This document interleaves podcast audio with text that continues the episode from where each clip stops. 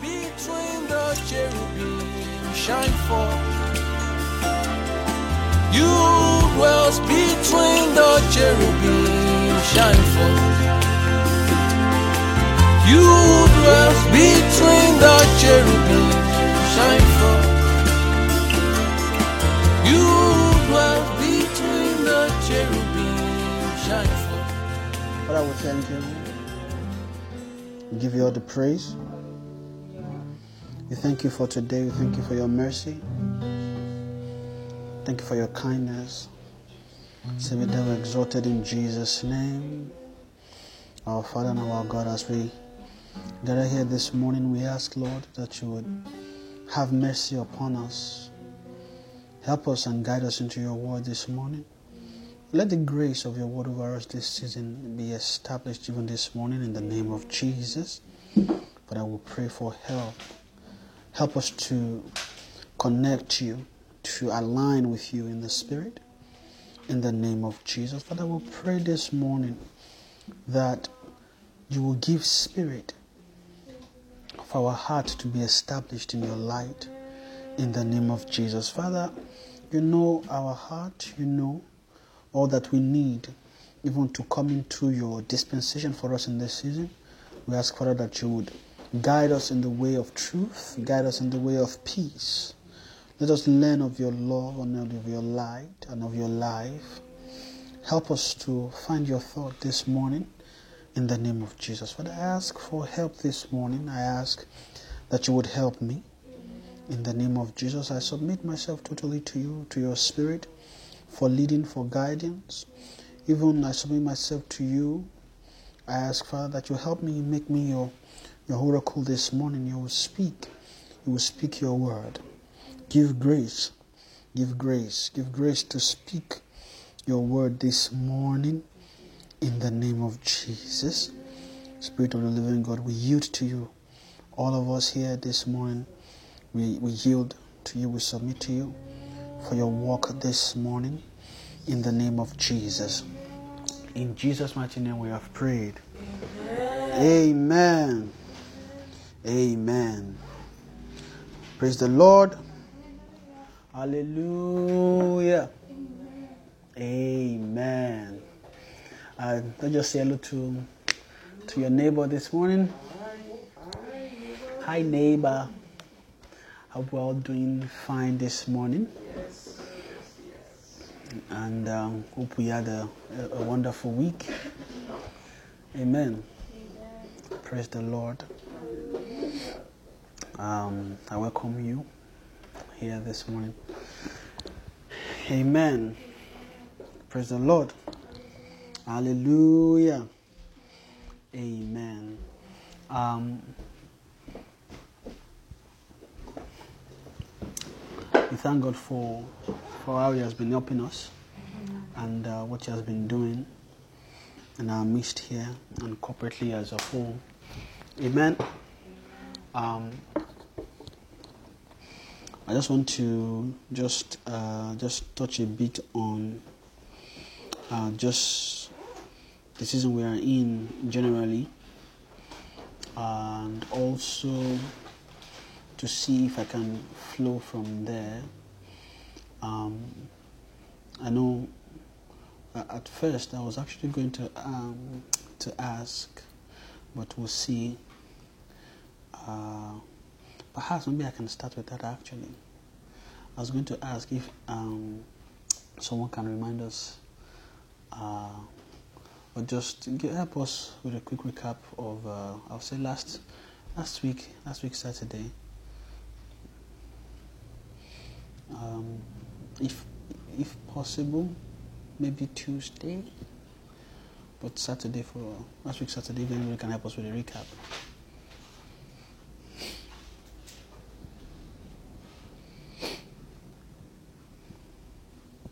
Or shall I call somebody? Yeah. I know. It's not. It's not only here. In Edmonton, Ottawa, everybody used to run away and shy away. I don't know why. Until a name is called. And then once a name is called, then everybody starts talking. Yeah. Amen. So, who wants to help us?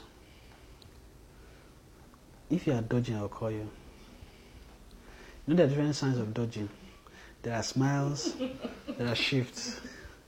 And sometimes that smile is, don't call me. Amen. Or Kevin, you want to help us? Amen. Amen.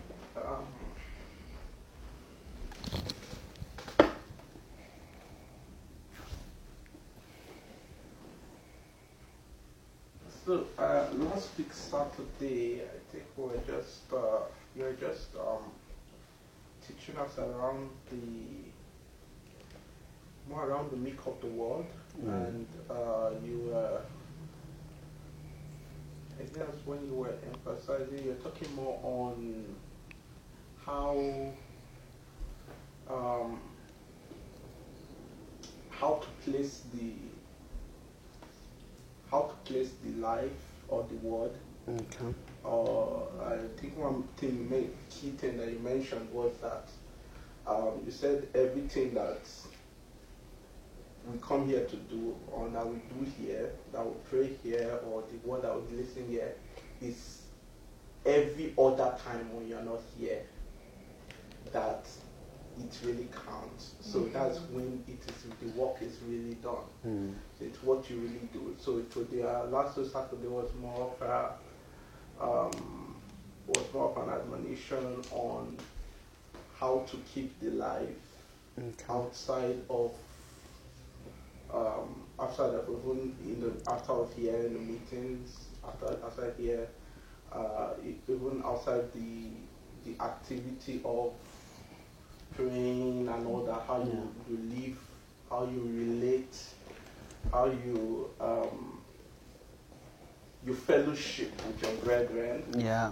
you encouraged us to fellowship. You encouraged us to um, uh, to to to to do the brethren life. Mm. I would say. So, uh, in a nutshell, uh, in summary, I think it was just more admonition us on how to live the life amongst the brethren and how to, yeah, um, how to keep the fellowship. Yeah, and then I think on Tuesday we're talking more on prayer. Uh, Yeah. Uh, started, it was more just talk of a prayer burden, and uh, uh, you went on to you, you went on to talk about how important it is to pray. You also encouraged us in the line of praying, fasting, Yeah.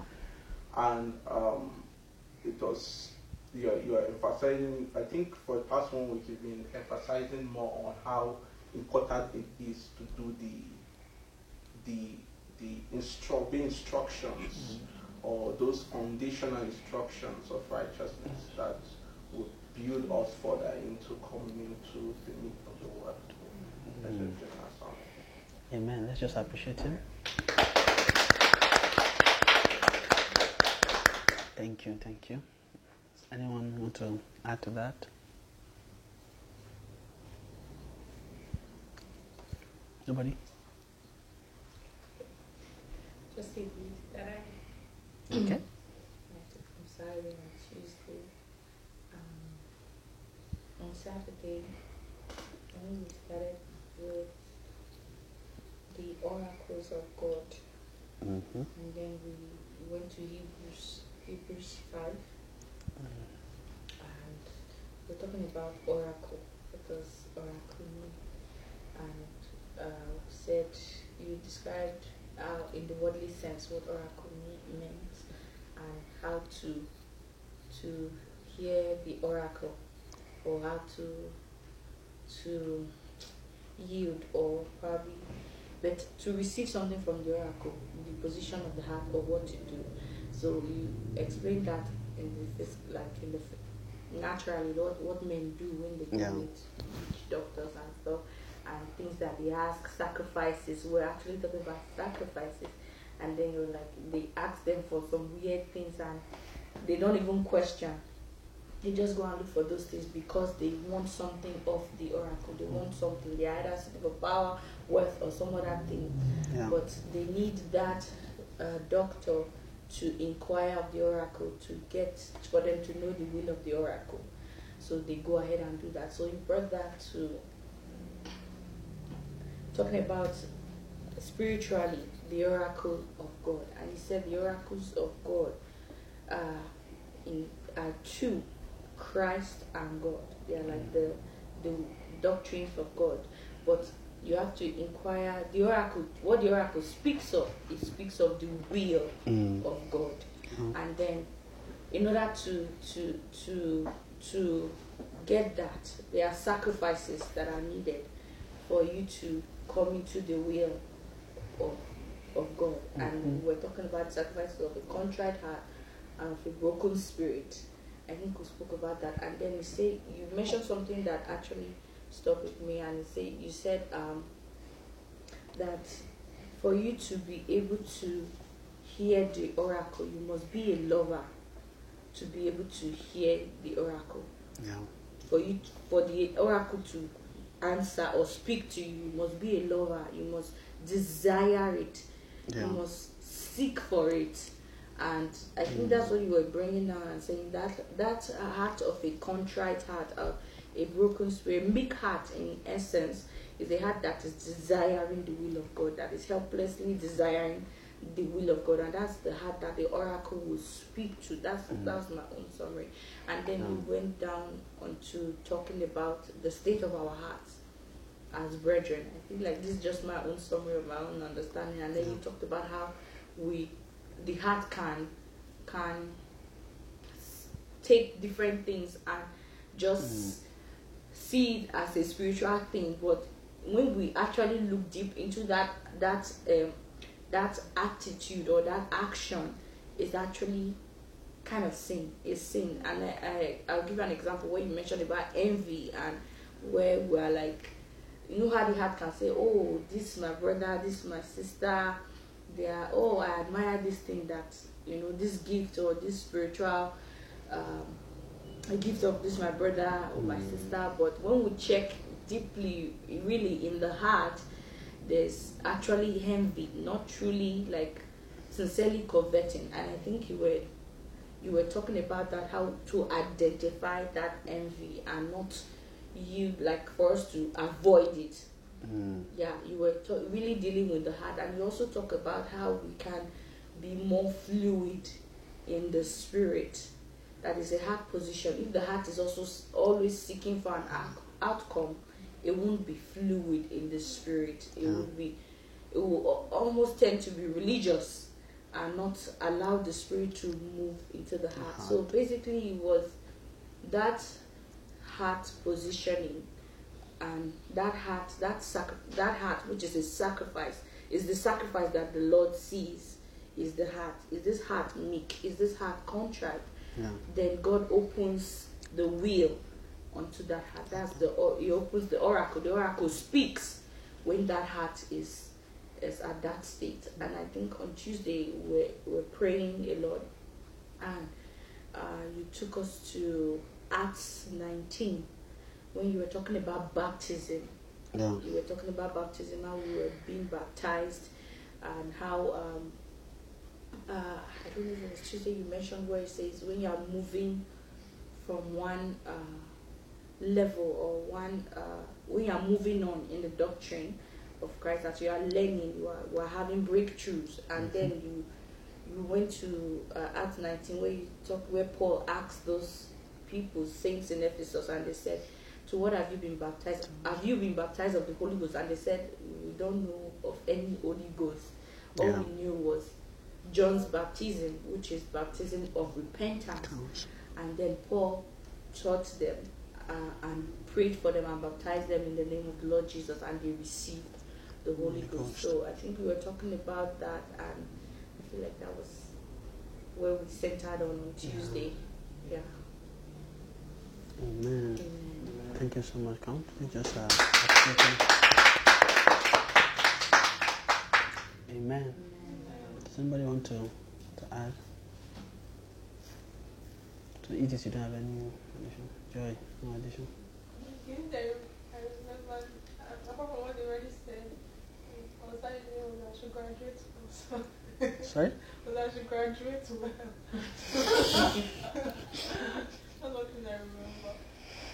Amen. That- That's good. So you did no, no addition. Okay. Amen. Um, who can who can? I'm actually I'm seeing a. I'm trying to connect the two in the sense that the the two is a little bit. I would say separate when it comes to.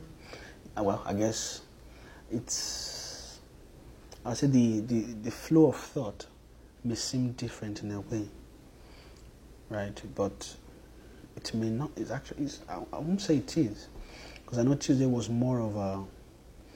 Was more of pretty, pretty much more of a manifestation of the Spirit, for to bet um, something in us and upon us um, because of the season that we are in, and for me, I believe I believe uh, evidently that it was ju- it was needed, in the sense that what was re- what was given was actually more more spirit, right? And when spirit is given, what that does is it's to equip us, right? It's actually is a breakthrough. Is is how they is how they give you things or spiritual things, right? For me, it felt like an overflow because I've been I've been seeing just the spirit build up over the weeks, and Tuesday was pretty much like an overflow, and things just needed to be released. Um, and what was released, like I said, spirit is also to equip us to move further, right? Depending on where we are in, individually and also corporately, right? Um, again, like you know, we are all in our understanding, our learning, we are all in different phases, right? And wherever we are, we need spirit to move forward. Uh, it felt, it felt, Tuesday felt more like a baptism, right? And one thing I know for sure is that there was a release for both baptism of the Holy Spirit and also baptisms in Christ as well, and everlasting life. Um, that area of of everlasting life, I know we've not really, really, really, really talked much about it, but but I know for sure that it is the everlasting strength that we are using to receive what God is dispensing for us in this season. Amen. So that's uh, that's Tuesday. You know, there's one thing that has always been in my heart, and I'm still trusting God is be able to get to a point where we can build the thoughts, meeting after meeting, um, so that it it aligns to growth. And I know it's it's it's no God doesn't make mistakes, right? Perhaps the way things have been flowing, because if, if you ask me, me if you ask me, uh, there's uh, there's a way I will just arrange it. Okay, this this this this, but most of the time doesn't come that way, and I just have to to yield, and also being mindful of our growth altogether. Amen. Because if there's anything in my heart, what what matters to me most is us is us being raised and built up properly, and us coming into all that God has to give us, all God has to provide, all God has to make available, right? And one thing I also want that I will I'll, I'll just mention that I want us is, is, is like an heart attitude that I want us to have is to also be intentional about growth. Right, to be intentional about it. Um, don't don't assume you've you've gotten to know something even though you know it. Mm-hmm. Don't assume you know it because it's going to help a lot. Mm-hmm. Um, because I find it, I mean, most of the time where where I had uh, issues growing mm-hmm. were times where I assumed that I knew certain things. Then later, I discovered, oh, wait, oh, this thing that I thought I knew, I don't know it. Oh. Then I had to so and when when when when, I assumed I knew, I actually did carry that heart to to listen when messages are going on, when uh, you know maybe Pastor Jeff, Pastor James, or Reverend is you know saying bringing new things. In my, you know, there's a, there's an assumption. Then I'd say okay, and then where, in, in in in those areas sometimes where maybe there's a gap, Be like "Hmm, okay, I'll, I'll learn that one later, right? But it's not it's not always like that, right? And it's it's there's a the way to learn really is just just that attitude, so just that just that heart, and there's a place I picked it I picked that from right, because I'm wa- I'm watching the people ahead of me, right. I'm watching Pastor Jeff, and then I'm watching. You see, see all those uh, four living creature in supposed four living creature, where in EGFM there, um, not just them alone, but most of the pastors there. Each time Reverend is saying something, even though we might have heard it before, there's always a hmm. I'm like, ah, why are they saying hmm all the time? Okay.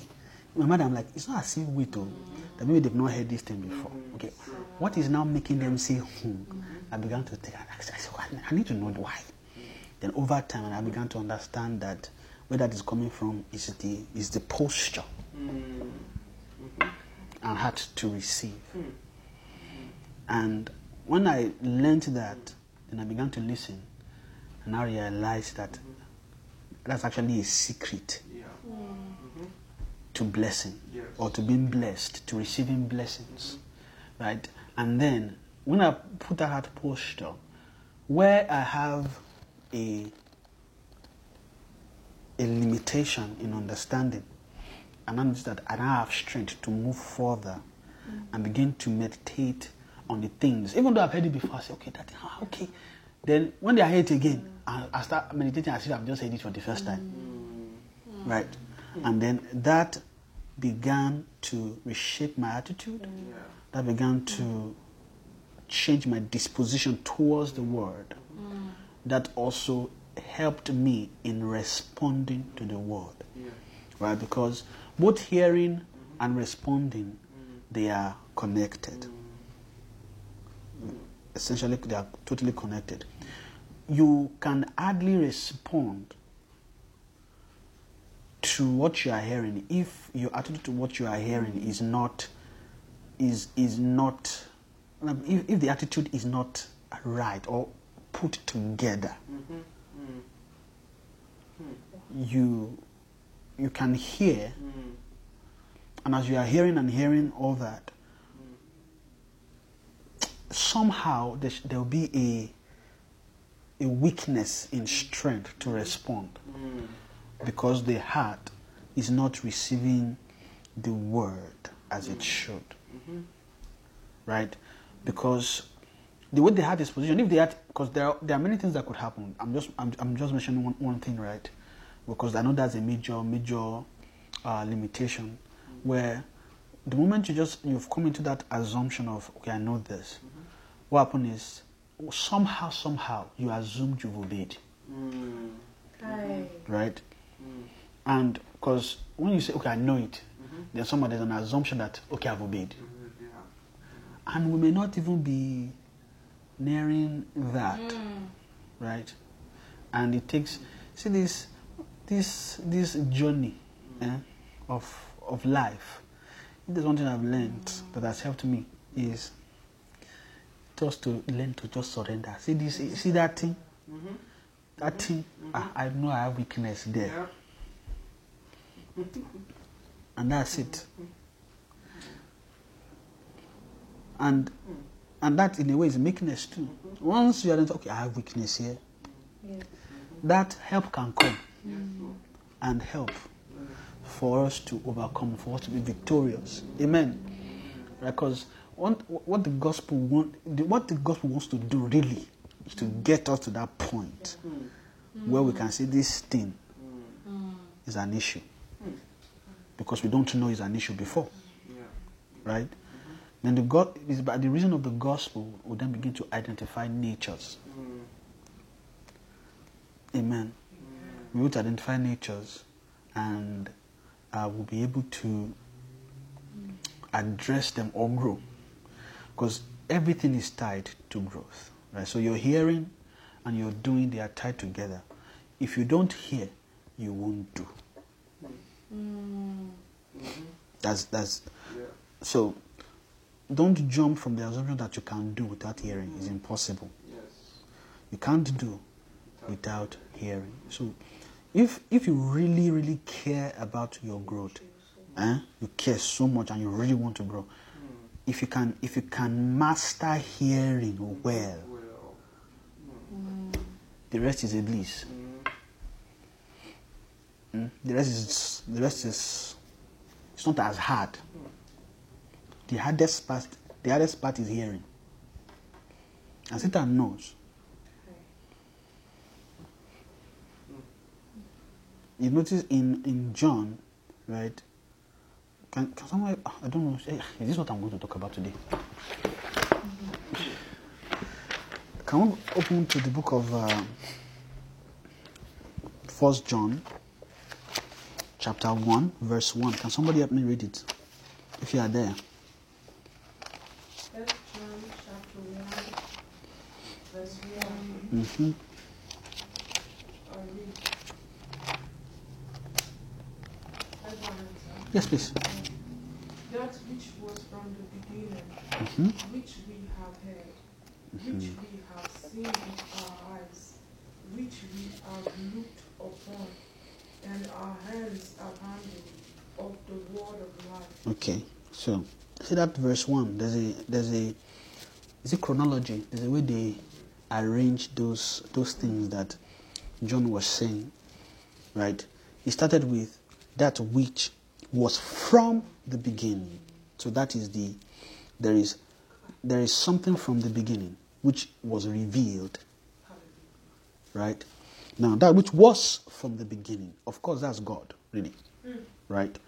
Which is revealed in Christ. Right? Because in the beginning was the Word, the Word was with God, and the Word was God. Right? So John 1 1. So that which was from the beginning. Because John is a John is a master of the beginning. When you hear John talk about the beginning, beginning, beginning like that, there's a I mean, me, I can't, I can't give you, a for this John thing, I can't even give you a formula.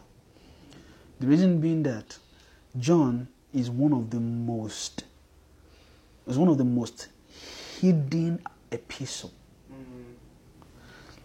The, the nature of John is everlasting in nature. His writing is everlasting in nature. Right? And we know that everlasting life and eternal life, they are the two lives of God. Right? Eternal life is the raw life, while everlasting life is the relatable life of God, or the step down life, according to Pastor Tosin. Right? Is the step down life. Now, that step down life is the life that can relate with creation, naming you and I too. Mm-hmm. Right? So that's what can relate. But when you talk about God's life, that is the highest form of life creation can access, right?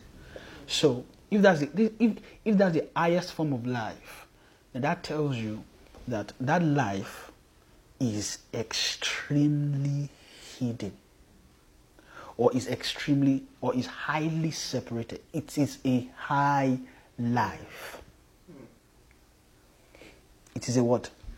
It's a high life. High life means it is a life that is beyond reach. Right? It is a it, is an ascended life. That life is high above all. Right? So when you see high, high, high, you're talking about what is above. Right? So a high life is a life above all that ruleth over all.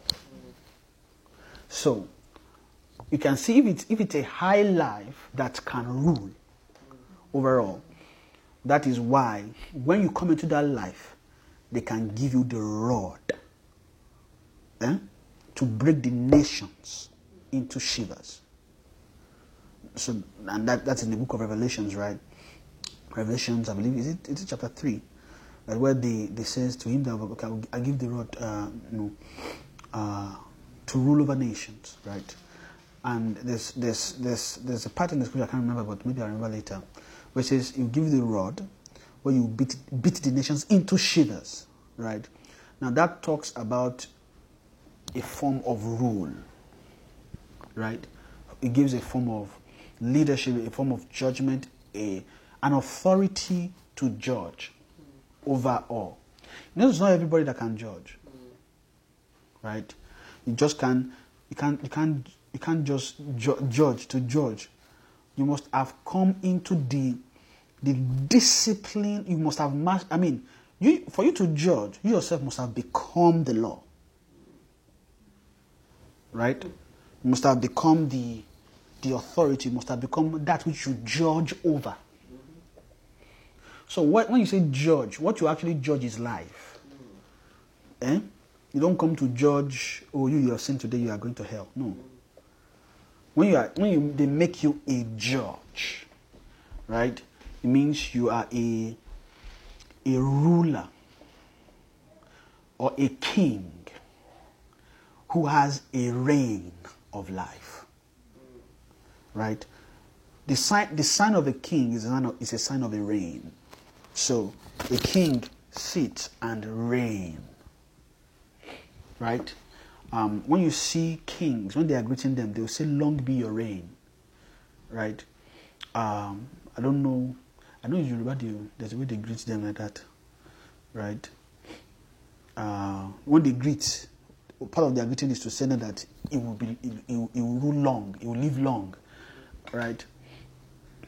and that living long is pretty much you will rule long. So the a king is a, is a sign of dominion, which means is a sign of mastery. Right? They, they've mastered the law. I mean, you can can you can you can you see a judge that will come and judge without mastering the law? Right?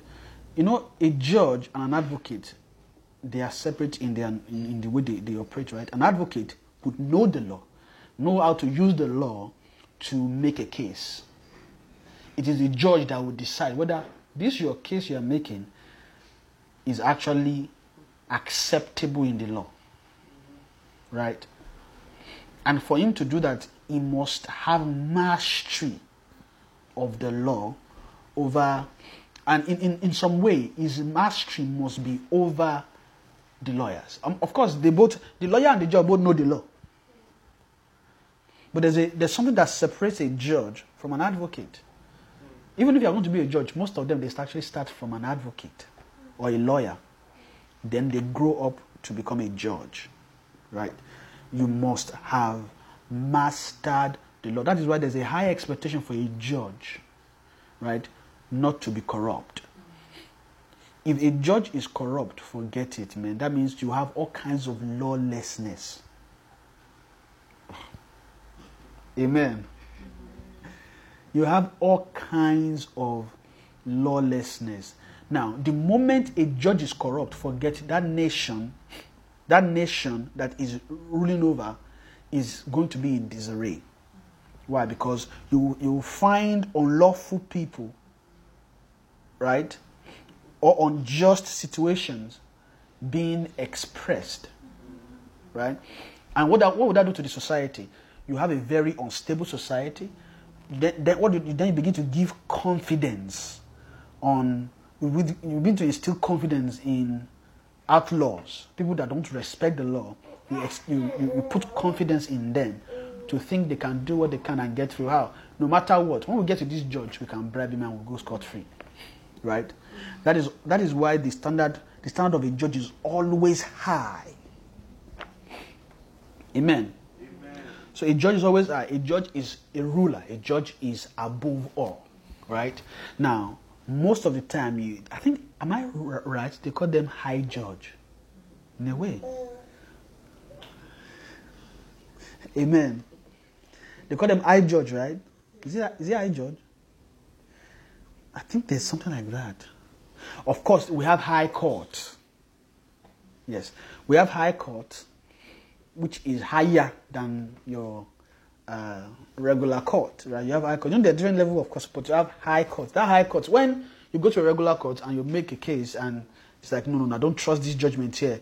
Let's take it to the high court, right? Then they take it to the high court. Will now review. They can now make a final consideration regarding the, the case, right? Uh, I don't know if there's any other court higher than the high court. The Supreme Court, eh? I think Supreme Court here. So the Supreme the Supreme Court is the supreme of all. If a, if a high judge make decision they are still not happy, you have a final case. Take it to the Supreme Court, right? And then the Supreme Court will, will look over it. Now, a Supreme Court is higher than a high court. So you can see the, the hierarchy there is higher and higher and higher. So basically, the Supreme one, if you have a judge there, or if you have all the judges there corrupt, forget that nation is gone. When I say gone means forget forget law and order. And you can you can now see why you know in Nigeria there's all kinds of things. Because although you have good ones, but you also have bad ones. So it is it is almost it is almost difficult to establish laws. Amen. It is what it is almost difficult to establish laws. Amen. So a a high court or a, a high life is a life that is ab- above all other life. So when you're now talking about everlasting life and eternal life, that life is highly separate. It is too high a life. And that's one of the reasons why God can't just give that kind of life out like that. Now, if God gives raw eternal life, what would happen is you begin to see you begin to see men when they try to access it, the life itself would consume them. Right? Because our God is what is a consuming fire. Now, when when when you don't have when you don't when you don't have a, a, a life that is standing, right? If you don't have a life that is sure, if you don't have a life that cannot be moved, you don't dare look at eternal life. If you it, you you would you would also you would not be seen again. Right? You would you would move away. Amen. You would you would what? You would move away. That life itself would would that life will be your end. That life will end you. Amen. So God can't just give that kind of life out like that. So that is why God had to step that life down to everlasting life. Because everlasting life is achievable. Right? Which is the reason for your journey in God. Your journey to salvation is for God to build you up to the point where you can be everlasting. Now, if you are everlasting, then you have the strength to take eternal life. If not, you can't take that life. So God, God is much more willing to give us that life, right? So I mean, I'm saying this just to explain the the intensity of the life, of what everlasting life is, what eternal life is. Now, using that to connect the wisdom from there. If God is if God is intentional about you not just taking it anyhow, that means the power that surrounds that life is very high. And if it is very high, God is the most invincible being. Right? God is the most invincible being anyone can come to know. The highest revelation a man can come to is God. Now, if that's the high revelation, then what, what makes him invincible must be a high power. Right. Now, and when you say invincible, right, I'm not talking about something that disappears. Oh, you know, you know, like people use juju to disappear, and they're like, "Oh, he's there, but they can't see him." Ah, he disappeared. We've, seen we've seen cases where angel will just come and just shield the human being, and then the, you, the person will be dead. The person won't even know. You won't see the person. What makes what makes angel capable to don't give them that capability is because of their nature. They themselves are invincible. Right? Now, if you if you want to see an angel now, God needs to tune your eye to see them. If God tune your eye, you know, it could be your natural eye, it could be your inward eye. God needs to tune that to be able to see an angel. Because if an angel just comes into this world, natural, just as it is, just comes. You know they are here, right? There are angels everywhere. But you can't see them. They are invincible. But they are not doing anything to be invincible. Like somebody will do juju, offer, then they disappear. They don't do that. Just by their nature, they are invincible. And the reason why they are invincible is because of the quality of their life. The quality of their life is higher than the natural. If you ask me, and okay, this is the reason why, excuse me, is like that right now is because of the, degrade, the degradation of life. I can, I'm sure Adam could see angels. I'm sure I didn't need he didn't need the gift of the Spirit. I'm sure he didn't need the gift of uh, discerning of spirit to see into the realm of the Spirit. He was talking with God now. His face just walk, a voice walk in the garden. Ah, it's not. It may not even be. It may not even be where the voice is. It could be somewhere. But the moment that voice begins to walk in the garden, he knows that that voice. Ah, God, you are here. Okay, let me go and meet him. Right? Those are gifts of the Spirit. Hmm? Or you don't think so? I'm sure naturally Adam had all these gifts of the Spirit is just natural inside him.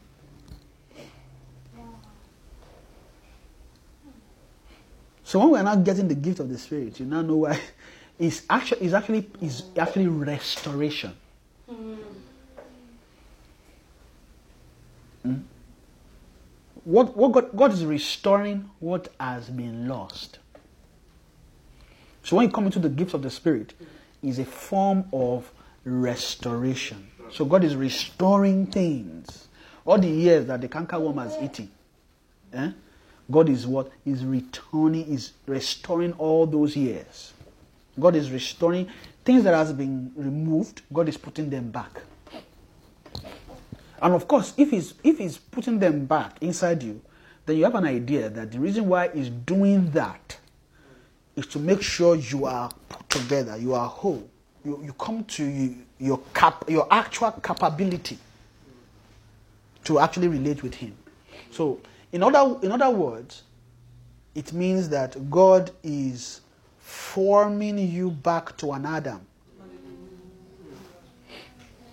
Right? We have first Adam, we have second Adam. First Adam is Adam, we all know. Second Adam is Christ. Right? Christ grew back to Adam. And everybody can also grow back to being an Adam. As we have the first Adam, the second Adam, right? And we can have many, many, many Adams. Right? But of course, Adam, when you're Adam, I'm not talking about the person, I'm talking about a nature. Right? So when you hear Adam, just think about everything that that first Adam is, both in spirit, soul, and body. So everything that he is. So what makes him that Adam is what God installed in him when God created him. So inside him are tools, are things, are things he can relate with, equi- that is equipped with to be able to relate with God. Am I clear? So for him to be able to relate with God. Now, all those things that is put inside him has been lost over the years. Not everything is the same. Not everything is intact as it was. Right? So do you say the way let's say if if if you, if you look at it like a cake, right? If you have a cake and then you, you cut here, right? You may not eat a cake regular. You can eat it irregular in, in an irregular way. Like for example, all you have to do is just carry knife, poke, poach into some part, then cut a shape you want, take it out, then go somewhere else, cut a shape, take it out. By the time you look at all those pieces again, you know, you, you- in short, it may look like it's a full piece cake, oh, but when I begin to look closer, I begin to say, oh, there are spaces, holes inside. That- so this cake is not whole. Even though from afar it looked as if it's whole, it's not whole. It's actually it has it has gaps. That's that things have been in summary, things have been lost inside that cake. If you want to make that cake a whole again or full again, what you need to do is you need to start installing back all those pieces that has been lost. Then put it when you put it there, then put icing to cover it. Then design it. Then you have a whole cake. When people now start cutting it, they won't even know that something was gone in the cake, right? So that's that's just a wisdom. Uh, just use that as an example of what God is doing to man, doing to us, to restore us back to what we were before. So, all those see all these gifts of the Spirit is part of what was lost. It's part of what was lost. The ability to hear God is part of what was lost. Right? Prophecy, all those things. Adam was a prophet. Naturally, the moment he saw Eve, oh, thou art Eve, you are Eve. Eh? Because you are taken out of man. For this cause shall a man live. his-" You know, those, those are natures that you can find in God. You begin to see it in Adam. So Adam's state was in itself high. Adam could see angels. Because of his stature, he could see them. He could actually relate with God. To, Adam, in a way, if you ask me, Adam is both visible and invincible to the natural realm here. It's because of the fall that he now became permanently bound as just natural. Then he lost the garden. Now, if you ask many people today, where's the garden? I'm pretty sure God needs to open your eyes to see the garden. You may walk past it now, but if God does not open your eyes, you won't see the garden. But there's a reason why they put a flaming sword and an angel there. Right? And Adam could see that angel.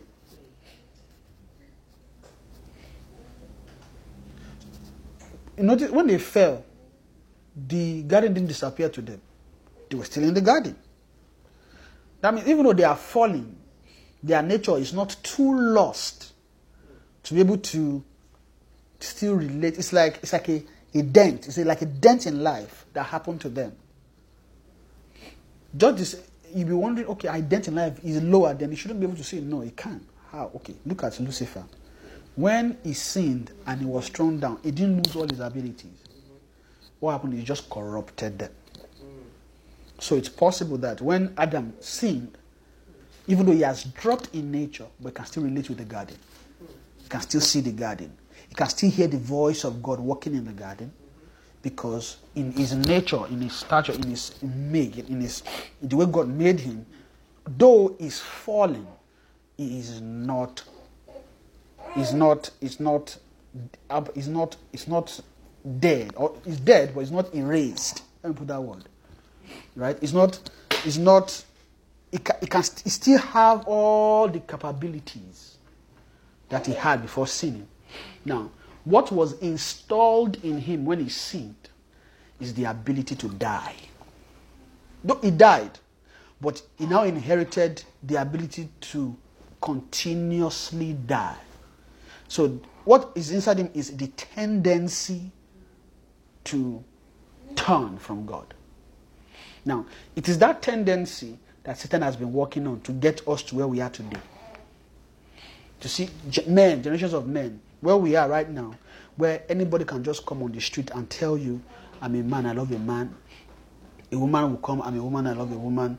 Then you start seeing some people advocating for um, women's right uh, and then discarding men in the society. What the, you know, why some people will be happy, yeah, women liberation. What you don't know is people that are doing that, they are destabilizing laws. God, laws that God has already put in place. People are what? Destabilizing everything. When you remove a man from the family, there's no more family. You don't have a family anymore. Once you remove a woman from the family, you don't have a family anymore.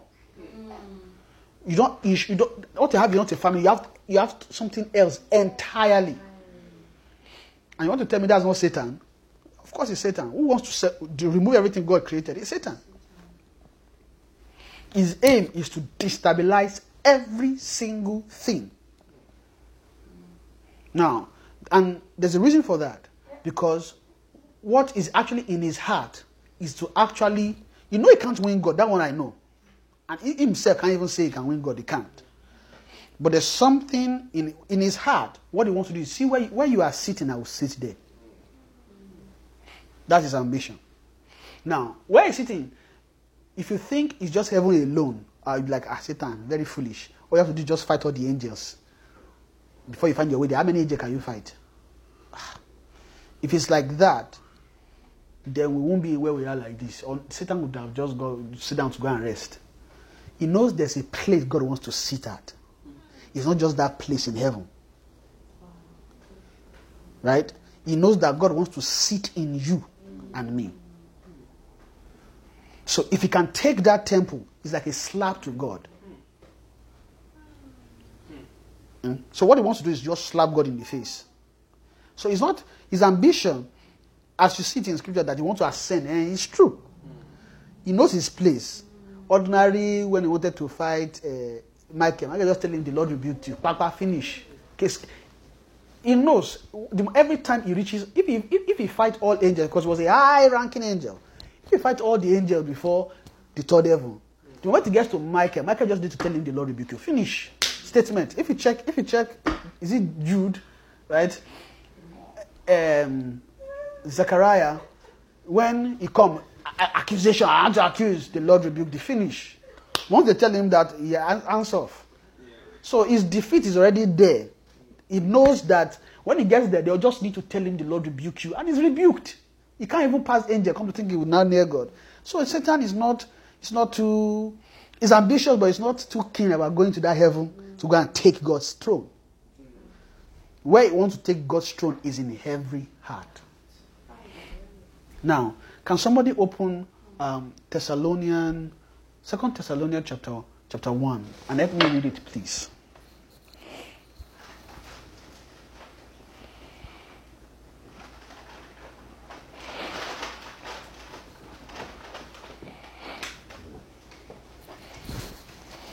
Oh wow, what a time. One thirty. Hopefully by two we'll finish. Amen.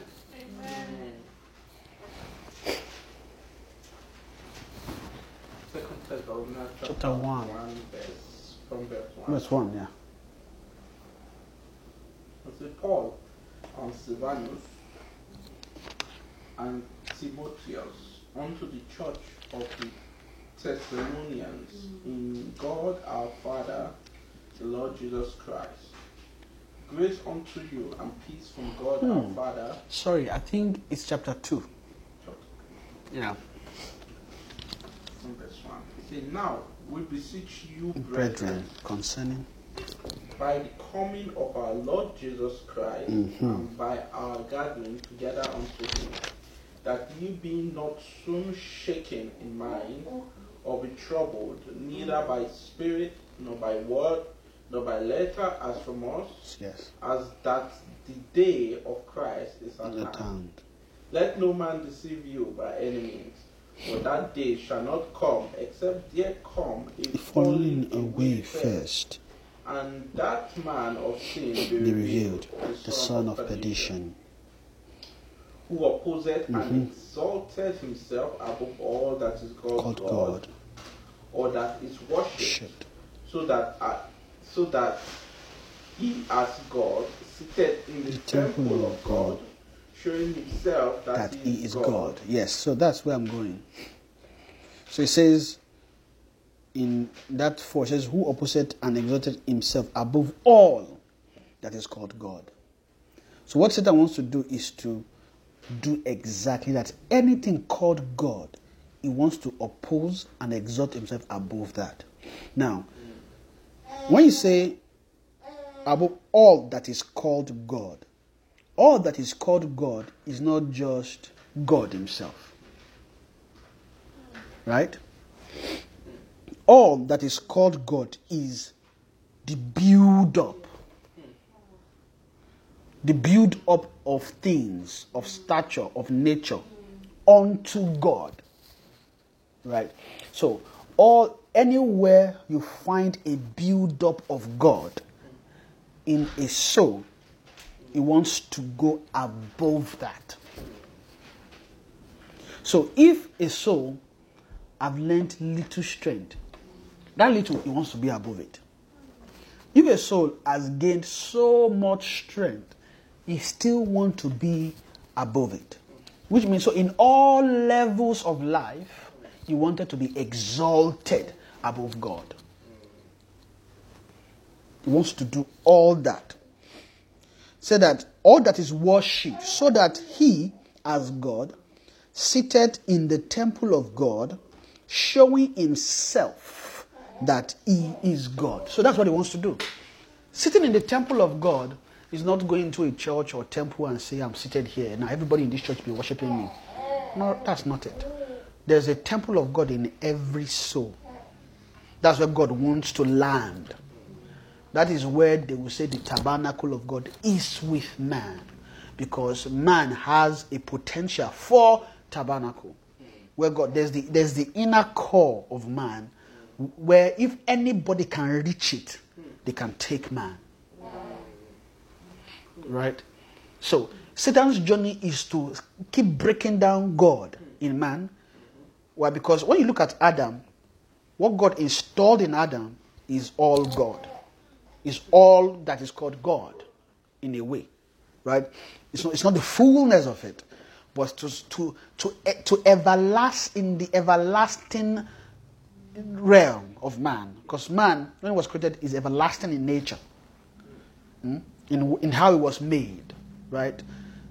Everything that God built in man, all those build up, there are things God has put in place to stop him so Satan wants to go through all that, keep breaking it down, keep breaking it down. Anything called God inside that, keep breaking. And Satan has been doing that for generations. He has not gotten to the core. It's, that what he's aiming for is the core of man. I mean, there's to some degree there, are, but of course there will be some scapegoats that they would, in a way, sell themselves all to to Satan. Right? So what he wants to do is to go into the inner core, take. And how he's doing that, right, since generations, is to keep making you carnal. Fall in love with the natural. Anything God, don't look for it. Anything God, don't test for it. Right? Now, he began to establish righteousnesses for men. Okay, this is righteousness, that righteousness. Once you can do it, forget it, you are doing God's righteousness. What that would do for us is to make think we are gazing at God, but we are not. We're just looking at what is killing us every day. Right? He went ahead, laced every day with evil to get us to continuously do that. Even when we think we are, ha, we love God, we are serving God, we are still serving sin. We are, we are not yet serving God. Right? And God knows. Right? God knows. So when, when Satan did all this, we have tendencies. Satan, Satan, what Satan is, is like when you when you have a virus, right? You installed in a program, you can use that virus to access the main the main frame, right? Then begin to control things, right?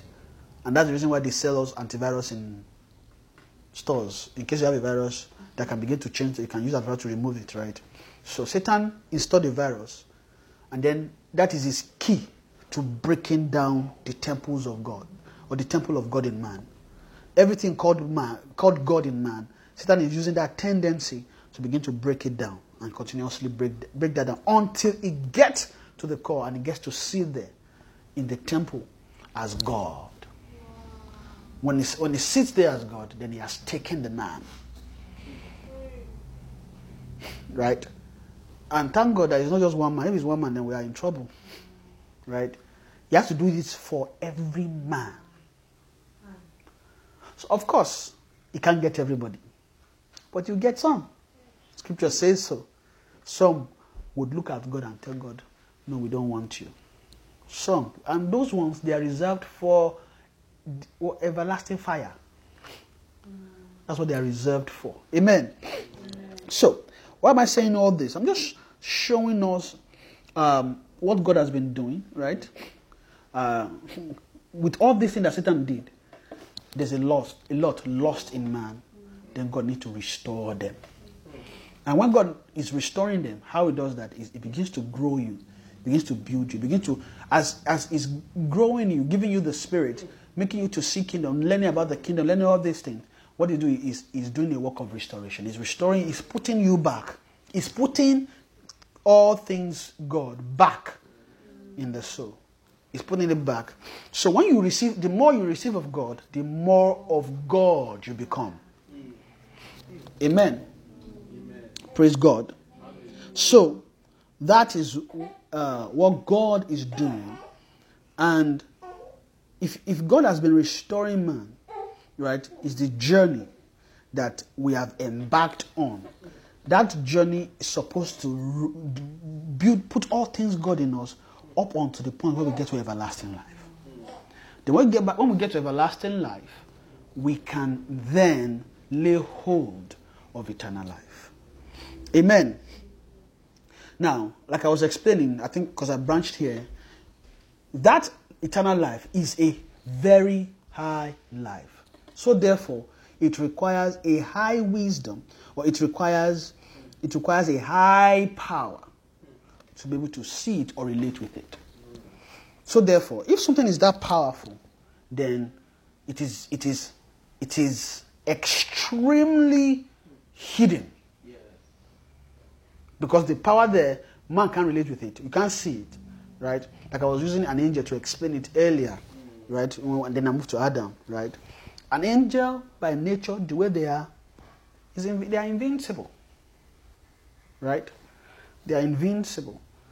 If you can come into the stature that they have, they may not be invincible to you. Right? And of course, when I say invincible, doesn't necessarily mean in seeing alone. You can see, but that one you may not, because that's not the only way you see in the spirit. You can also see in the spirit with the eye of your soul. Your soul is really how your soul is really how you your soul is really you. See the way you see, you smell, you drink, you is your soul that does that in the spirit. So some souls are blind in the spirit, right? And the truth is, before you even start knowing that God will give our life to God, we are all blind.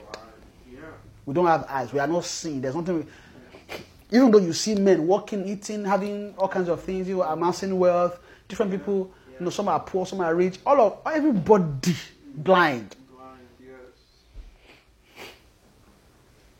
And when we get born again, that sight is not restored. We are still blind. We are still blind. But God has a plan to open that eye. It is part of God's plan to restore you or to make you begin to see in the spirit. Now, and that seeing signals that they are restoring things inside you. Means that you are gaining capability to see. Now, when, when you are able to see in the spirit, they have restored something to you. Which means that thing, a lot of things that has been invincible to you before will no longer be invincible to you. Or things that you have been ignorant of, you are no longer ignorant in them. Right? Like uh, when we read Ephesians chapter 4, I think I'll, uh, let me see if I can read it quickly. Now, when in, where Paul began to tell us how Satan is doing his work, right? I think in verse uh, uh, 17 to 19, I'll read. He says, This I say, therefore, and testify in the Lord that ye henceforth walk not as other Gentiles walk, in the vanity of their mind, having the understanding darkened, being alienated from the life of God through the ignorance that is in them because of the blindness of their heart. You see, you see here now where they now you know the statement I made earlier, this is actually this is actually the scripture for it. Right? Where it's saying that having the understanding darkened, being alienated from the life of God through the ignorance that is in them because of the blindness of their heart. Which means if you can remove the blindness of the heart, right, then there's a possibility, right, to cure ignorance. When you cure ignorance, then it is possible you won't you you are no longer alienated from the life of God. So you are see, seeing levels of barrier, right? Or you see how things how we are where we are today, really, right? And when we are not when we are not alienated from the life of God, right? Then we are not we won't have darkened understanding. Which means that the moment you come into the life of God, your understanding will be enlightened. Right? So, enlightenment is essential to actually dealing with the life of God. So, like I said, so when all of us, you know, are blind, we are unbelievers, when we get born again, our eyes of understanding is not yet enlightened. But of course, we are redeemed. God bought us, which means there's, pot- there's, there's possibility for God to cure whatever is wrong. Imagine somebody that have all kinds of sickness, but has a master. The master has decided not to take that person to the hospital. They're going to die there. Right? That's what Satan did to everybody. But what God did is He came, He saw us, ah, okay, how much is this slave? You can't pay for it. Okay, how can I pay for it with your life? Okay, no problem. Pay with his life, bought back the slave. We are that slave. When he brought us back, that doesn't mean that all our sickness is gone. It's there. However, because of where we were, our living and situation environment may be worse or even worsening the case. But when God gets us back, is restoring us from a bad environment, a bad living environment, right? To get us to a more conducive environment. Imagine somebody is sick and then they are put in a place where they can be reinfected. All everything there is un, unhygienic, right? You can maybe there's even maybe there's even mold. They put you there. You are breathing in day and day and night, and then there's let's say um, what kind of deadly Ebola is Ebola is around, although the Ebola is not killing you, but the Ebola is just there, but it's infecting you, making you sick. You know, that's not a very sanitary environment. It's not a good place to be. So God needs to get you away from that environment and then put you in a hospital or a or an isolated uh, place where you can't infect others, but also they can attend to you. Right. So that's what God is doing. Right. So God take us out. Then God can now attend to all of our sicknesses. Right? God can attend to all of our shortcomings, all of our diseases. Right? Then you now see in Psalm 103, where the, the psalmist was saying, Who healed all my diseases? Blessed. Let me see if I can quickly read it. Although I think I'm not i have not lost my thought, eh?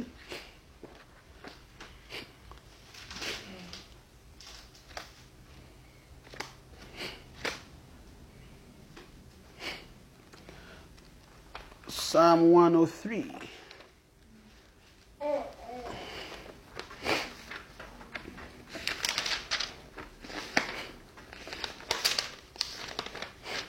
One thing I'm trusting God for is to be able to use scripture to paint uh, to paint pictures because it helps a lot. And sometimes when we don't talk, talk, talk, and we don't use scripture, sometimes it doesn't stick, right? So I'm trusting God for for help in that. So I'm see as I'm slow, I'm taking time. I'm reading the scripture small, small. Hope I'm fast. Oh wow! I thought I was slow. Thank you for telling me. I did not know I was that fast. In short, in my hon- honestly, I thought I was slower. No, it's okay. I, in, in summary, I talk, I talk faster than this. so in my head, I thought I'm slow. Amen. I'll, I'll go slower now. Amen. Psalm 103. It says, Blessed the Lord, O my soul, and all that is within me. Bless his holy name. So bless the Lord, O my soul, and forget not all his benefit. It says, Who forgiveth all thine iniquities, who healeth all thy diseases, who redeemeth thy life from destruction, who crowned thee with loving kindness and tender mercies, who satisfied thy mouth with good things, so that thy youth is renewed like the eagles. I think I'll stop here. Amen. But you can see from, from this psalmist here, what the psalmist is talking about, the psalmist is pretty much talking about the journey of the salvation of your soul. Right? It's not necessarily talking about a natural disease that, um, and of course, you know, when all that we know is just the light of the of the uh, of the of the make of the word, right? When we read the scripture, we think about natural diseases, right? We think about God forgiving us our sins, and these are things that are true. I mean, if you take this scripture and apply it like that, they are true, right? In that in that way. But if you look at it, is with a, a light that that understanding ca- know, is showing, but with a higher light, right? Not negating that, because of course you can, if somebody is sick, you can recite this and thank God for healing. This is a scripture you can use, right? But if you now look at it with the eye or with the light of Christ or with the light of everlasting life, you can see here that what they are talking about is much deeper, right? Because they're, they're not talking about things you see naturally, they're saying, my soul. Because you see what it started with here is, bless the Lord, O my soul. So all these things they are saying here is about the soul, not the body. So bless the Lord, O my soul. Right? Because and, and it's in that soul that Satan has installed all the diseases. Satan infect that soul with the see that thing, the fruit they ate from the garden is the masterpiece of all. That one, what they ate is iniquity. Right? Now, it's not it's not saying that bless the all, oh my soul, right? Bless the Lord, and say, Bless the Lord, oh my soul, and all that is within me. So it is what? It is within. And when you say within, it is soul. Amen. Is it cold in here? I, I believe it's cold because I'm feeling chilly a bit. Because I know you carry. Can, can, can you increase the heat a bit? It is weird. I have to get some some extra. Amen. Ah, no, time. So here it's talking about oh my soul. Then verse 2 says, Bless the Lord, oh my soul. And I said, and forget not all his benefits. Now, the benefit they are talking about is about someone's benefit. Forget not all, forget not all is benefit. That is there is talking about God. Right? So forget not God's benefit. Now, what did God do to you? Now, now began to talk about all God will do to the soul. And why the soul should actually bless the Lord. He said, Who forgiveth all thine iniquities? See, this aspect, all, when you hear that all there, it's not talking about some, right? It's not talking about few. It's talking about all.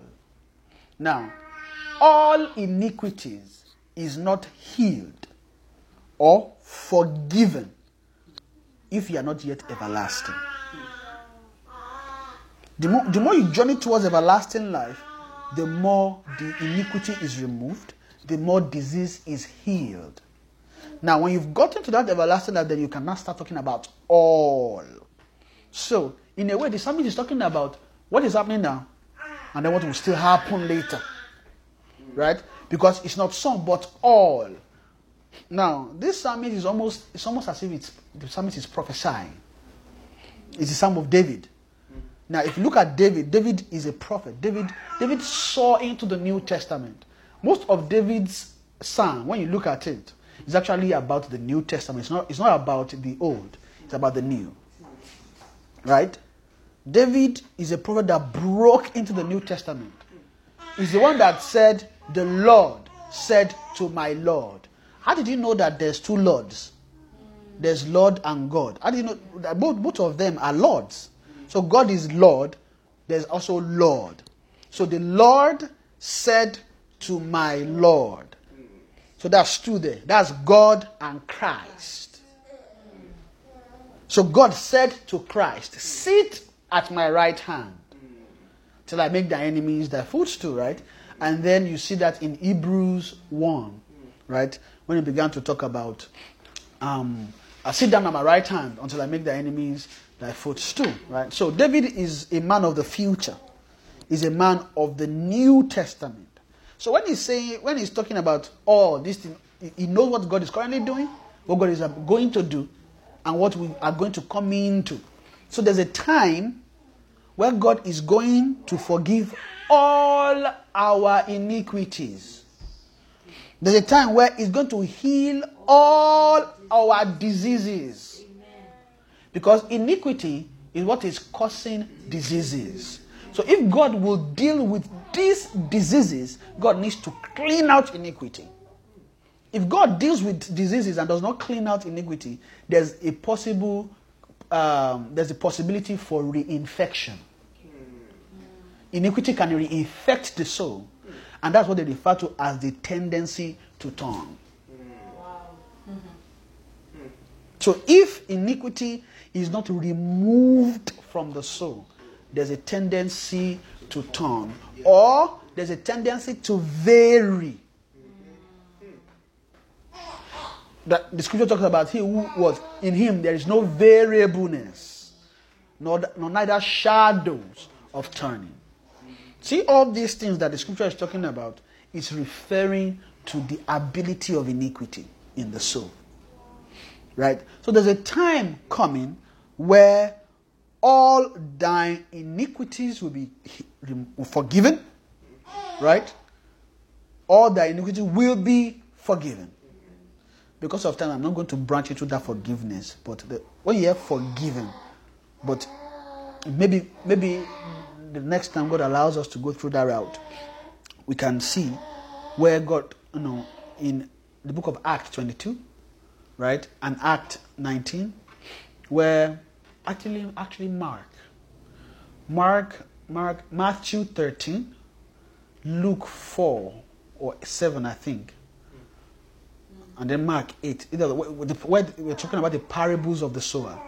Right? After the parable, then he began to talk about to you is given to know the mystery of the kingdom, but to them is not given. That in hearing you will not hear, right? Or understand. In seeing you will not see. I think we might actually read it because it also talks about ear, and that's actually this this that's all this thing where it's going is just that part. Right? I'm just explaining why we actually need to hear and take hearing seriously. Right? So, you say, Who forgiveth all and forgiveth all thy iniquity. So, what God is doing is giving forgiveness. Right? Say, when they say, lest they, when he finished that, they say, lest they turn and their sin be forgiven them. So, what you do to, to heal a soul from diseases is to forgive their iniquities. So there are iniquities that will be forgiven that will get you eh, sanctified. But that doesn't mean that all iniquities have been forgiven. Right? Now, so when they say iniquity for forgive iniquities, the, the way they forgive, the way they forgive sin, right? Say, let their sin be forgiven them, right? Forgiveness of sin is part of forgiveness of iniquities. Right? How they make you Christ is that they forgive your sin. But when they are making you everlasting, they forgive your iniquities.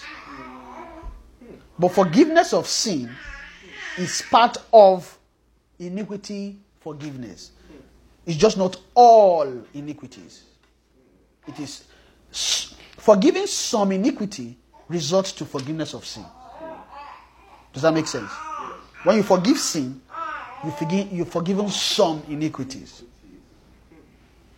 But when they forgive all iniquities, they are making you everlasting. Right? They are making you s- solid, stern. Your diseases are healed. Right? So you now see that we all in this scripture you can tell that we have diseases. Right? Which Satan has infected us with. Part of that disease is envy. Part of that disease is strife. Part of that disease is unforgiveness. Part of that disease is um, what evil speaking, right? Part of that disease is being disobedient. They are all diseases, and it's because of these diseases that our eyes are blind. Part of part of that disease, or what what the disease cause, is to make us blind. So disease caused blindness. It's like when you have some condition, the, the main issue can induce blindness, right? So when it induces blindness, then the the the, the soul won't can't see. So if they want to cure the blindness, they need to get to that particular disease causing inducing that blindness. Take it off, then they address blindness too. Right? Because if you cure the blindness and you don't get rid of that thing causing blindness, that eye will not see. Right? So part of that is God enlightening us. So that's the reason for being for to be enlightened. So the reason for to be enlightened is so that we can have our understanding enlightened. So when God give you or when God open your eyes or have your understanding enlightened, how he does that is he, he gives you a tool to help you cure your ignorance. Right? He'll help you cure your ignorance in a way because it's not all ignorance that is cured at once. They cure ignorance gradually. There's some ignorance that God would be able to cure immediately to get your eyes enlightened. Amen. So, because of time, I'm going to move forward, right? Um, get your eyes enlightened. When your eyes is enlightened, then you won't be alienated from the life of God, right? Then they remove ignorance, right? Then there won't be blindness in your heart. Amen. So when God do that, um, they are they are they are removing Satan's work that Satan has established in the soul, right? So that that soul can be fortified against Satan sitting in that temple. Amen. Amen. So Satan wants to sit in the temple of man, but God won't allow that. And there's a there's a solution to that problem. Amen. Now, the the mm, I know from Thess- Thessalonian. I think we're done with Thessalonian now. Right now, let's go back to. Let's go back to, I believe John. Let's go back to John. Praise God. So we can see, we can see here that so it's First John, First John chapter one. So we can see here that that which was from the beginning is is a high life, right? That which was from the beginning is everlasting, right? High life, exalted life, which God, uh, which was actually as a result of God stepping down His raw life to a life that we can relate with. So if that ha- life is so high, high, high, that means that everything that must come there must be elevated high. And part of that elevation, as you have been elevated, what that is doing is it is making the invincible world visible to you. Right? And that is why, you know, we've talked about blindness, right? We can't see. Yeah. But now, once they cure that blindness, you can begin to see the invincible. Right? When you begin to see the invincible with the eye of your soul, your eyes, the eyes of your understanding is enlightened. Then, which means all that is within you can begin to relate with God. Amen. Amen. And that is very essential, that is needed. We are cut short. Imagine, and I don't know, maybe it's only maybe us that are here that that seems exciting for. Sometimes I used to try to imagine what it looks like for me. And when I imagine it, I see very, very boring life. I mean, I say, how can this thing be, desire, be, be desired by a soul that does not, that is ignorant of it? But I remember, I'm like, man, it mess you because I can't see how you can work it out. God just need to break a soul. Sometimes when a soul is not broken, that, that soul can be Yeah. can be, you know, I, I know what I'm doing. I know, you know, you know, get everything together, right? But sometimes they need to break souls. In short, that is the criteria for for for ascension. You need to break a broken spirit, eh? a contract and a broken spirit. If your spirit is not broken, ah, when you are too strong on your own, forget, man, you can fight God though. You you even wrestle with God. Now, that is what actually stop us from being led. Wow. When a, when a spirit is not broken, that spirit can't be led. Funny enough, ah, God, sha. All this thing I'm saying today is not what I plan to talk about. oh. Honest- Honestly, if you ask me, I, I, I was I actually had an idea of what I was going to talk about. You know, probably continue from where we stopped on Tuesday. You know, I had that. I guess God just wanted to to to help us a bit today, right? Because it, it's still. I mean, the, we've, we've heard the message since the beginning. oh. This is this is just preamble. Amen. So the there's a need for there's a need for the eyes to be enlightened. So when the eyes is enlightened, then you can see God's life, right? Then God's life is no longer invisible to you. But that is the first life of God. The life of God is like life of God is like a stream. Let me put it that way. The life of God is like a stream that is flowing, and there's a place it's flowing from. Right? And you know the way most of the rivers is in one way or the other connected to the ocean. Right? So the ocean might be the source, but you can find a stream that flows to a particular spot.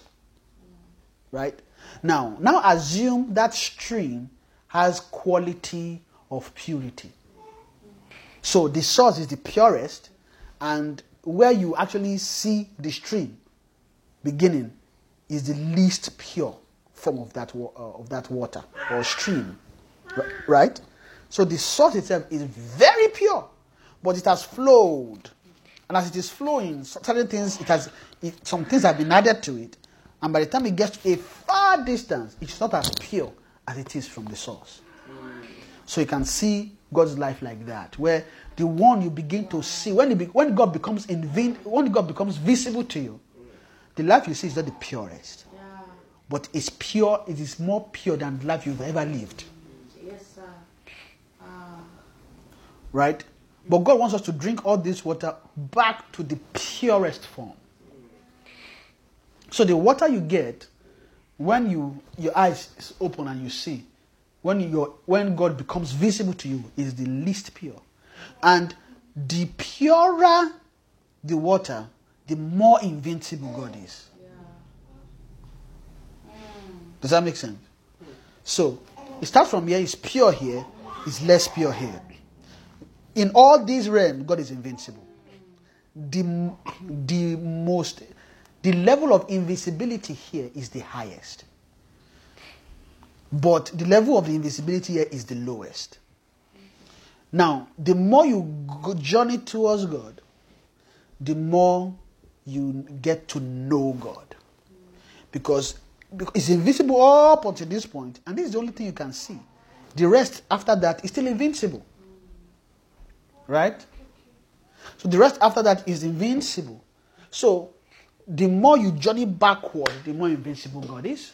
Which means the more your eyes need to be enlightened so that you have capability to get to see God. That makes sense? So you get to see God. So God is invincible. So if God is invincible like that, that it tells you that here, where you have everlasting life and eternal life, right? Here, where that is, it is high invisibility. Which means the wisdom here is very high and hard to understand and hard to discern. Amen. So let's go back to John, right?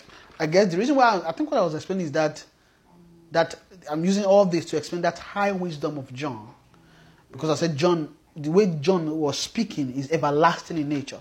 So the wisdom that John used to write this scripture is very high. Amen. Praise the Lord. Hallelujah. Amen. So let's uh, let's open back to First John, and it says that which was from the beginning. First John chapter one, and I'm, as I'm rounding up, and I, I think I think uh, we've uh, we've established a lot. Amen. Uh, perhaps hopefully in the next 10, 10 15 minutes I should be done. Said that which was from the beginning, which we have heard, which we have seen with our eyes, which we have looked upon, and our hands have handled of the word of life. So you see here, say that which was from the beginning. That which was from the beginning, which is God, right? That's his wisdom. Which we have heard. You see that word there? It starts by hearing, which we have heard. Which we have heard.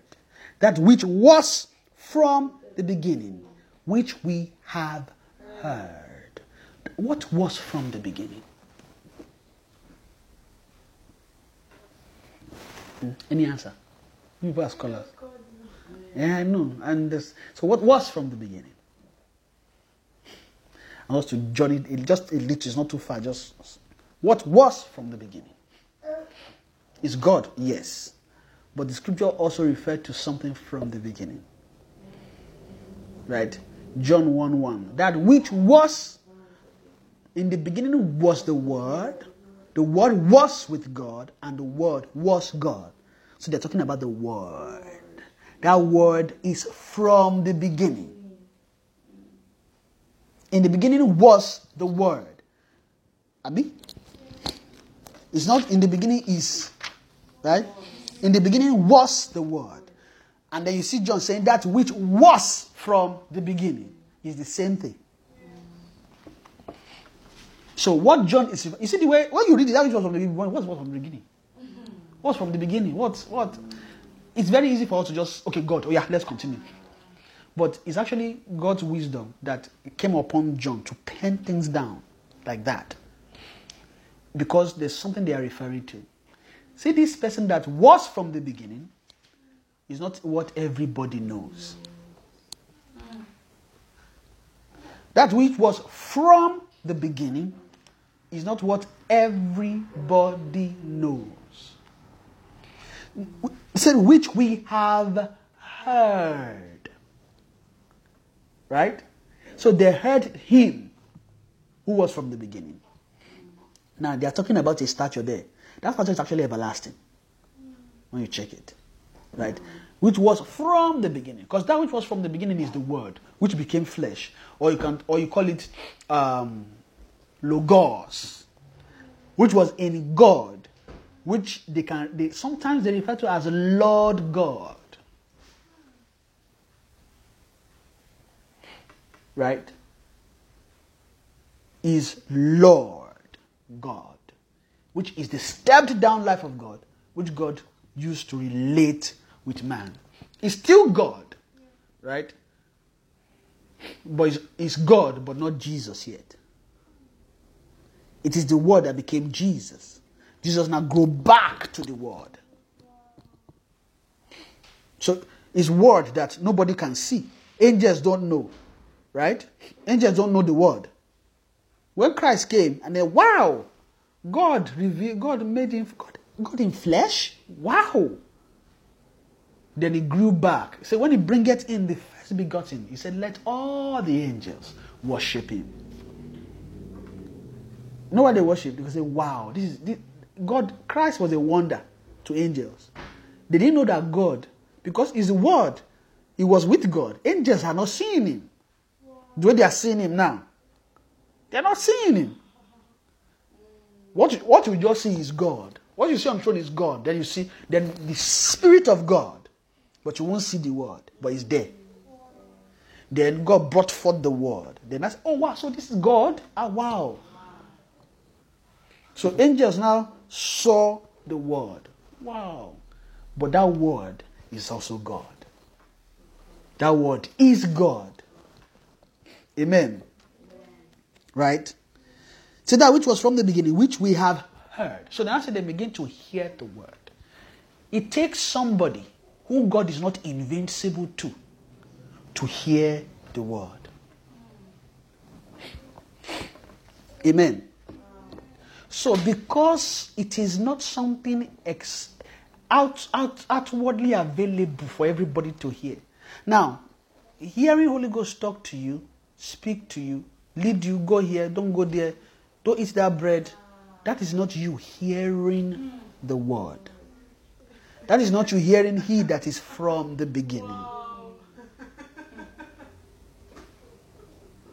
That is you hearing Holy Ghost.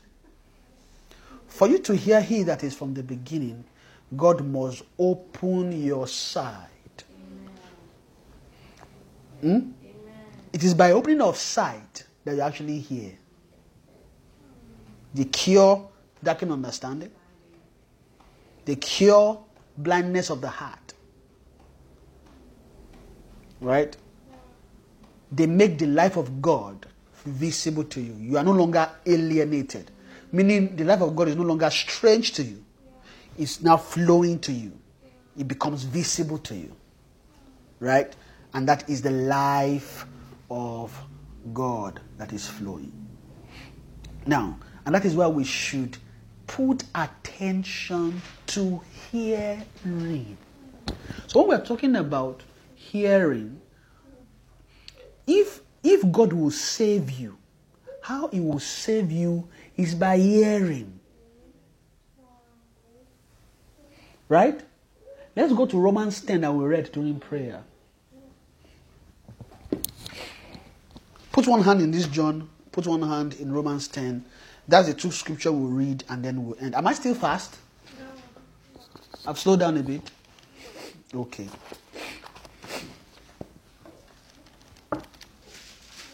Romans chapter 10, verse 13 say, For whosoever shall call upon the name of the Lord shall be saved. How then shall they call upon in whom they have not believed? And how shall they believe in of whom they have not heard? See? And how shall they hear without a preacher? And how shall they preach except they be sent? As it is written, How beautiful are the feet of them that preach the gospel of peace and bring glad tidings of good things. See, this scripture, I'm not going to talk too much about it because this scripture itself is a message on its own, right? But I'm just going to pitch that verse uh, 13. Say, For whosoever shall call upon the name of the Lord shall be saved. How shall, how, how shall we say, for, the, for with the heart man believe unto righteousness, with the conscience believe unto salvation. Verse 11 says, For the scripture says, Whosoever believeth on him shall not be ashamed. 12. For there is no difference between the Jew and the Greek, for the same Lord over all is rich unto all that call upon him. Now, verse 13 says, For whosoever shall call upon the name of the Lord shall be saved. How then shall they call? See, you must call, right? But how can you call if you don't believe? Right? So, how, how then shall they call on him they have not believed? Okay, because of time, I'm not going to talk about this belief. This belief is another message. On him they have not believed. See, what all these things are saying is actually, this scripture is about soul, soul response. When you say, How shall they call on him they've not believed? Think about the soul. That thing that they talk is the soul that needs to do it. Hmm? It's not just you saying, Oh Lord, save me. Right? When you get born again, Lord, save me. There's some measure of, but that's not really what they're talking about fully here. Right? To be saved is to be saved to the uttermost. To be saved is to be saved in all things, not just some. Right? So, say, how then shall they call on him whom they have not believed? On him, not how shall they call in him? How then shall they call on him in whom they have not believed? Because you must believe. How can you get to believe? Then you must hear. Says, and how shall they believe in whom they have not heard? In whom what? They have not heard. So you can see how hearing is tied to you being saved. Hearing gets you to believe. Believing gets you to call. Calling gets you to be saved. Without you hearing, of course, for you to hear, there has to be there has to be a word sent, right? With a preacher. That is why we have heard from him that is from the beginning. That which we have heard, that we, that which was from the beginning, which uh, we have heard, right? John that which was from the beginning, which we have heard. That they have heard is what was sent with the preacher in Romans 10. Then the preacher preached so that men can hear.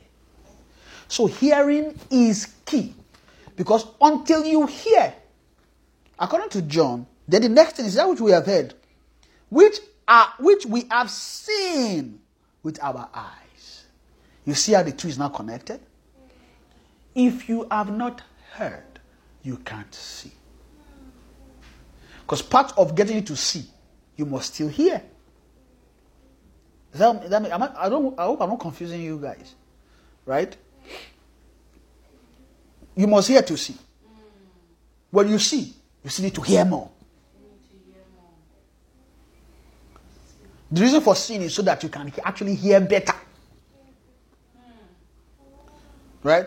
So you need to see and hear better. But you need they need they need to be God need to equip preachers to speak that which was from the beginning. Because that which was from the beginning is a high wisdom, hidden, invincible. Amen. That invincible, if I want to summarize it in something easy to understand, means it is not known. Invincible means not known. When something becomes visible, it means it is known. So, God is invincible to you because you don't know God. The only way God can be visible to you is to start knowing God. And in knowing what God, how God then, how God begins to draw you, then God begins to speak to you. You need to hear. As you are hearing, eyes open, you see. Which we have seen with our eyes, which we have looked upon. So if God did not open your ear to hear so that you can see, then you can't look. Because that seeing doesn't mean you have a focus. Right? When you are seeing, you can be seeing many things. But they, they still need to cure you from seeing many things to see one thing. If your eye be single, remember that scripture? Then how great is the light? Hmm. They are all interrelated. So when they open your eyes, your eyes is still seeing many things. Then they will treat your disease so that your eye can be single. So you have a focus that you can begin to look upon. Because when you're looking upon something is when you have a direct gaze, direct focus. What are you looking upon? The word.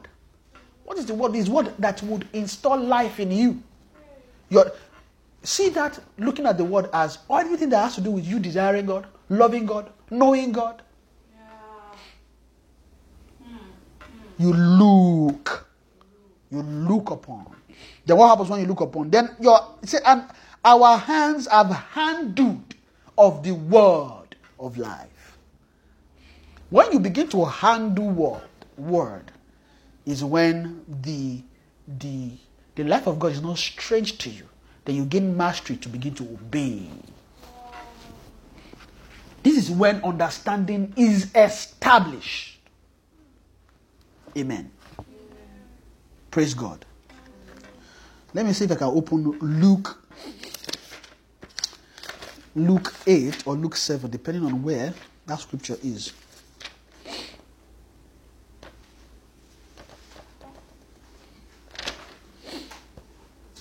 Is 8, Luke 8 actually. I thought as much. So Luke 8, Mark Mark 7, I think.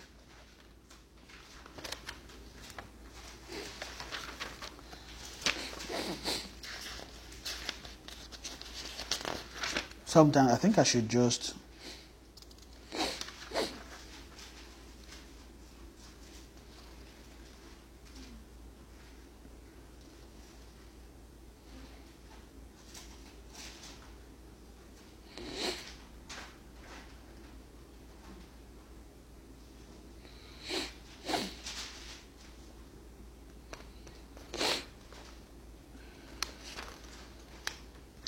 think, uh, let me know. let's just look Luke, Luke 8.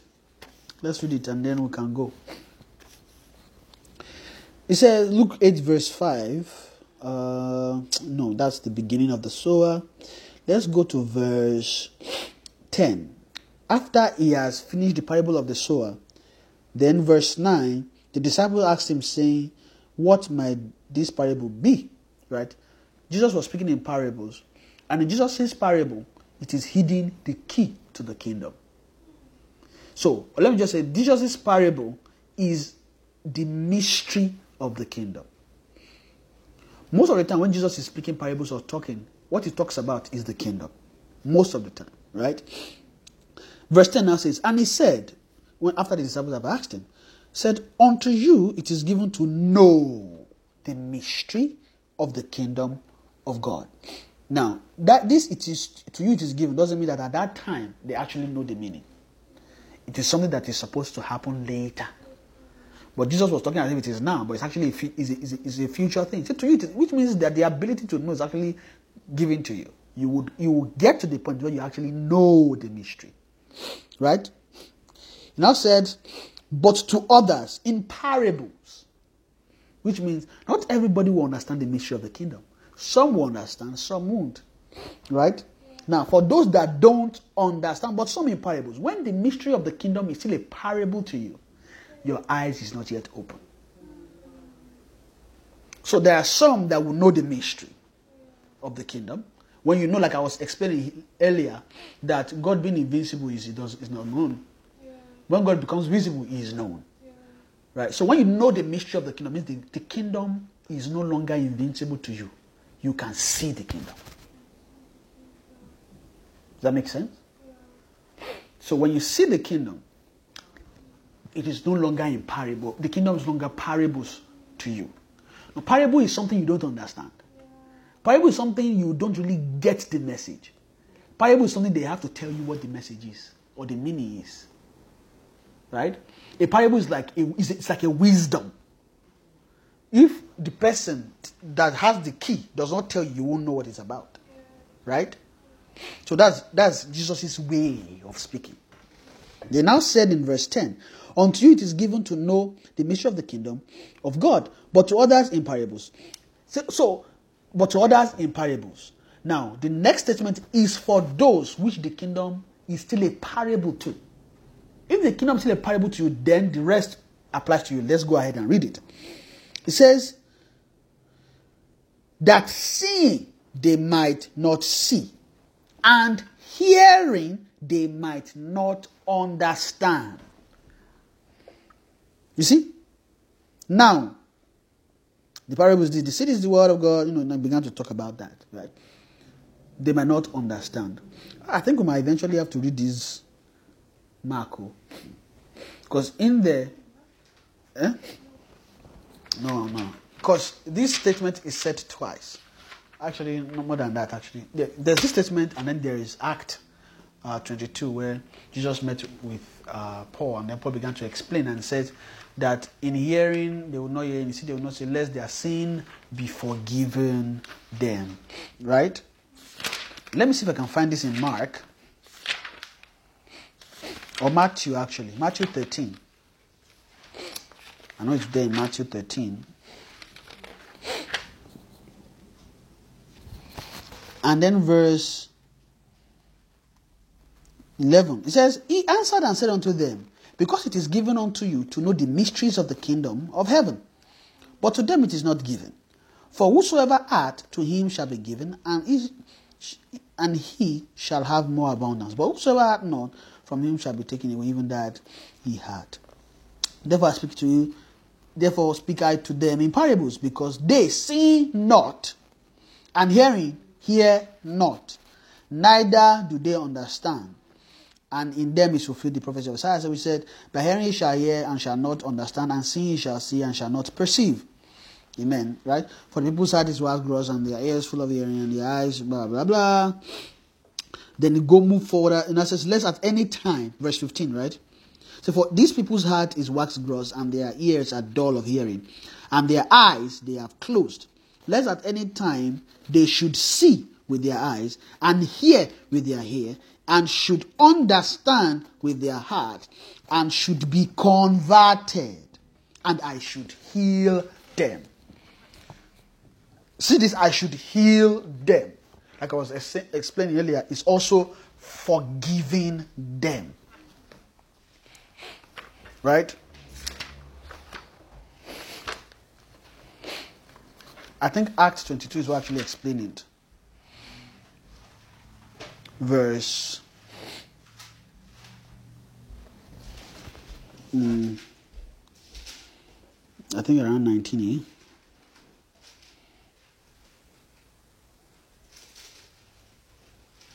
eh? Acts 22, verse. Mm,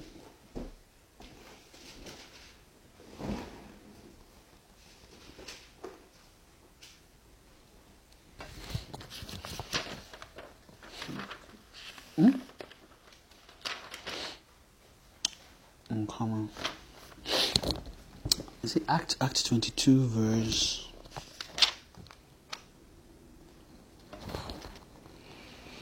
Actually, 26 actually. 26, not 22.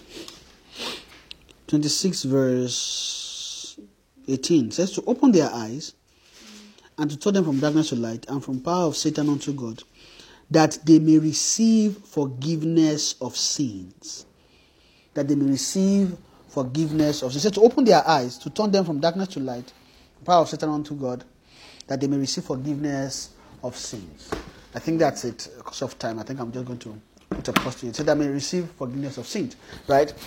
Now, all these things that they are doing here, you can see how hearing ends in forgiveness of sin. Now, forgiveness of sin is a healing. And a healing is the restoration of God's life in you. Hmm? Am I fast? you are healed or you are forgiven, then God restore life in you. And when God restore life in you, then you are made whole, or they are making you whole, right? And when you talk about that, you can look at ourselves, how we have been shifted. We are not whole. We we have so many limitations. We have so many weaknesses, right? And hearing is going to cure a whole lot of issues, or is hearing is the beginning of healing right? So that means that if we are going to be healed, we, our hearing capability needs to be addressed. The way we hear, our attitude to hearing, Yeah. how we hear, what we keep when we hear, our tenacity when we are hearing is very important. And I think that is what uh, I'm, where I'm going to stop today. Um, let's just begin to thank God. Father, we thank you. Give you all the praise. We thank you for your mercy and your kindness. We thank you for your for your love. We say be thou exalted. In Jesus' name. Father, we thank you for today. We thank you for your love. We thank you for your mercy. We thank you for helping us to to speak your word at this level today. We say be thou exalted in Jesus' name. Father, as we as we go today, we ask Lord that you help us to tune our ear to your spirit, to tune our ear to hear you, which speaketh from above. Father, that you will, in any way, we are not gathered. Our attitude is wrong. Our positioning is wrong. Father, you will help us to yield and to, to turn to you, to, to take the tenacity to hear your word, to commit our ourselves to hearing. That we would, we would, we would uh, structure our hearts, we will arrange our heart to hear you afresh, fresh every day, every moment, to listen to you and to receive your blessing. Thank you, Father, for in Jesus' mighty name we have prayed.